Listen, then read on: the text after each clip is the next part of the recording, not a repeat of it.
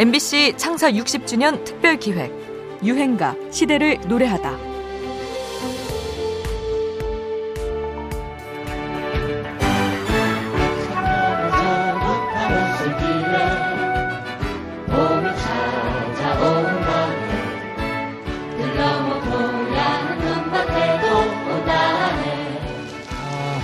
김희애 씨, 네? 제가 조금 성급한 건지는 모르겠습니다만 어디선가 그 봄이 오는 소리 그런 소리가 들리는 것 같지 않아요? 그 얘기를 듣고 보니까요, 문득. 그 남쪽이 어디죠? 이쪽이라고 치고요. 네, 남쪽, 남쪽. 하늘을 바라보고 음. 가슴을 좀 활짝 피고요. 네. 심호흡을 한번 크게 해보세요.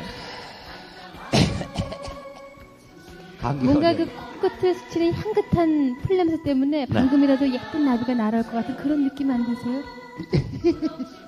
이렇게 또 무슨 풀 냄새가 나 먼지만 만 먼지만 정서가 부족하셔서 그런 거예요. 아 농담이었고 1991년 MBC 전설의 버라이티 쇼 토요일 토요일은 즐거워의 한 장면입니다.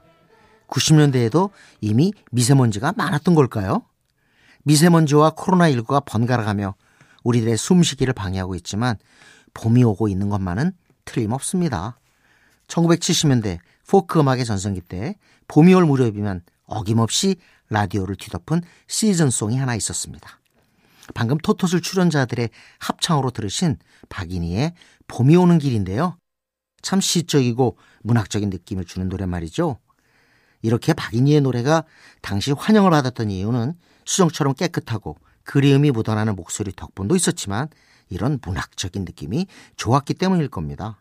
그 전까지는 그 신앙송 앨범이 별로 없었던 것 같아요. 그랬는데 그 이후에 이제 목마 숙녀 세월이 가면 그게 이제 박윤환 씨의 유명한 시잖아요. 그래서 신앙송과 함께 시를 노래한 그런 기억이 제가 대학에서 불문학을 전공했고 이필원과 혼성 뒤에 또아의 모아로 활약한 박인희는 당시 젊은 세대가 선호했던 문학적이고 서정적인 이미지를 대표하는 포크 가수였습니다.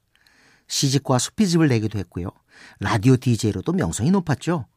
같은 시대 활동했던 세시봉, 윤용주와 김세환의 목소리입니다. 피크닉을 같이 간 적이 있었어요. 저도 대학생일 때. 예, 예, 근데 이렇게 말을 쉽게 걸 여인 같지는 않았어요. 문학적인 그런 맞아. 것이 깊이가 그때부터 있었기 때문에. 무대 이렇게 해서 봬도 그 주위가 조용해. 혼자 이렇게 근데 계시고. 왜 그랬냐면 그러니까. 만약에 내가 무슨 편지를 쓰기 시작했다 그러면 몇 년을 써야 될 여인 같아가지고 1970년대를 풍미했던 지성파 포크 가수의 봄 노래를 듣습니다. 박인희, 봄이 오는 길.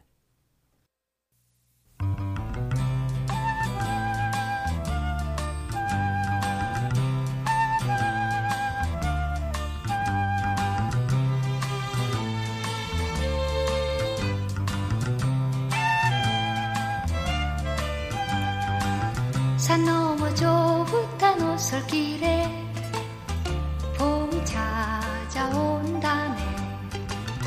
들너머 뽀얀 논밭에도 온다네. 아지랑이 속삭이네.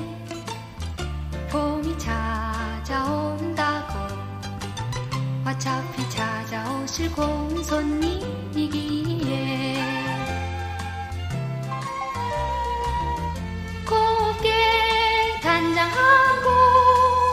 웃으며 반기려네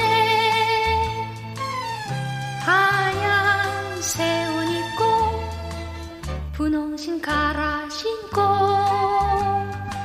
산 너머 좁은 오솔길에 봄이 찾아온다네. 들너머 뽀얀 논밭에도 온다